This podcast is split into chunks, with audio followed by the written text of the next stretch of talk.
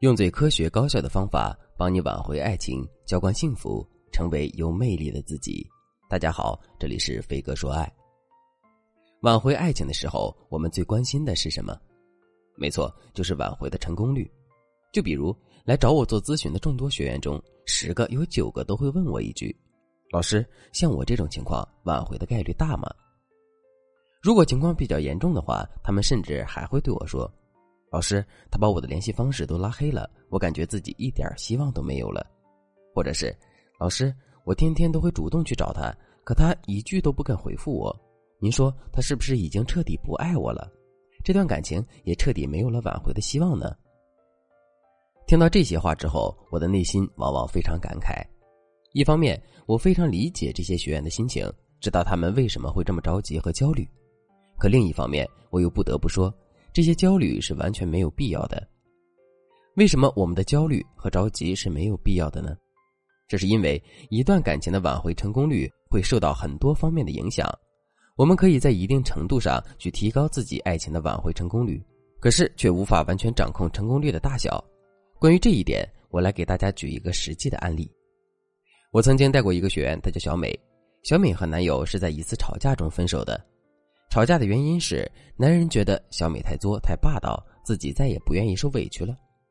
分手之后，小美就找到了自己的朋友小芳求助。为什么她会找小芳呢？因为小芳也遇到过几乎和她一模一样的问题。具体来说，就是小芳的男友也在一次吵架中分手，两个人吵架的原因也是男人嫌她太作太霸道。那么，小芳是用什么方法挽回自己的爱情呢？没错，就是断联。事实上，小芳跟自己的前任也就断联了半个月的时间，前任就主动来找她聊天了。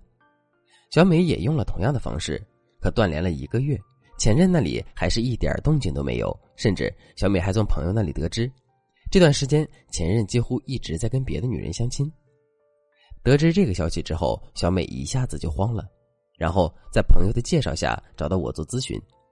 小美问我的第一个问题就是：“老师。”我跟闺蜜明明是一样的问题，挽回方法也一样，可为什么结果却会如此不同呢？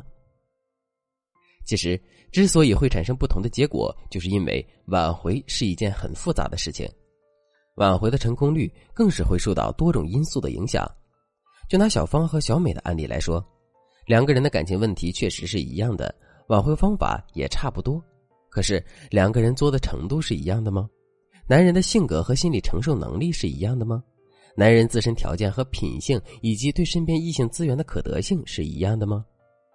如果这些都不一样，甚至有很大偏差的话，那最终的结果肯定是不同的。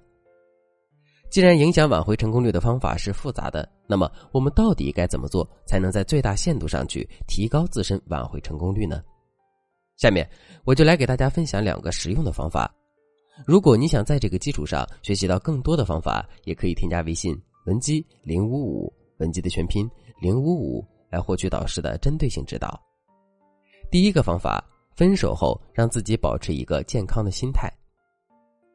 分手之后，我们很容易会进入到一种怎样的状态呢？四个字：患得患失。比如前任那里有任何一点风吹草动，我们这里马上就能炸开锅；或者挽回爱情的时候，我们总是会瞻前顾后。脑海中有无数个挽回方案，可实际执行的时候却很少。为什么会这样呢？首先，这是因为这段感情对我们来说很重要。面对一件对自己无比重要的事情，我们就是很容易患得患失。这就像你揣十块钱出门，肯定不会担心自己被抢；可是如果你带一百万出门，你就会战战兢兢，时刻保持警惕。另外，我们的患得患失也是自身对某件事情掌控力不足的体现。这就像，如果你是一个老司机的话，在高速上开车的时候，你肯定不会战战兢兢的。可是，如果你是一个新手呢？对于开车这件事的掌控力不足，你肯定会变得患得患失的。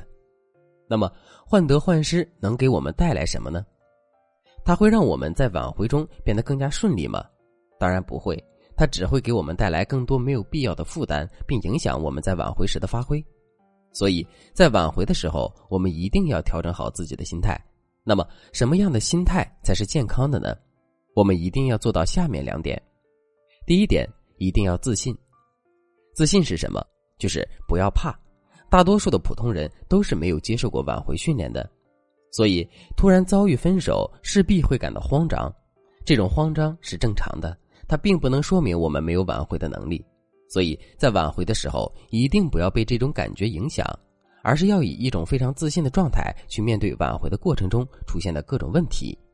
我们的心态越强大，问题也就会越渺小。之后，我们解决问题的难度也会大大的降低。第二点，一定要平衡好自己的得失心。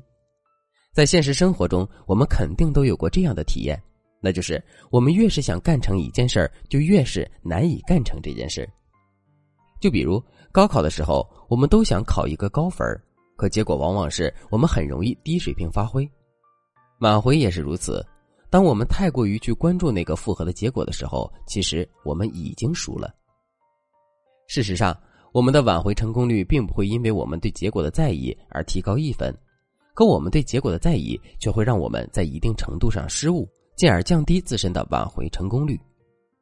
怎么才能平衡好自己的得失心呢？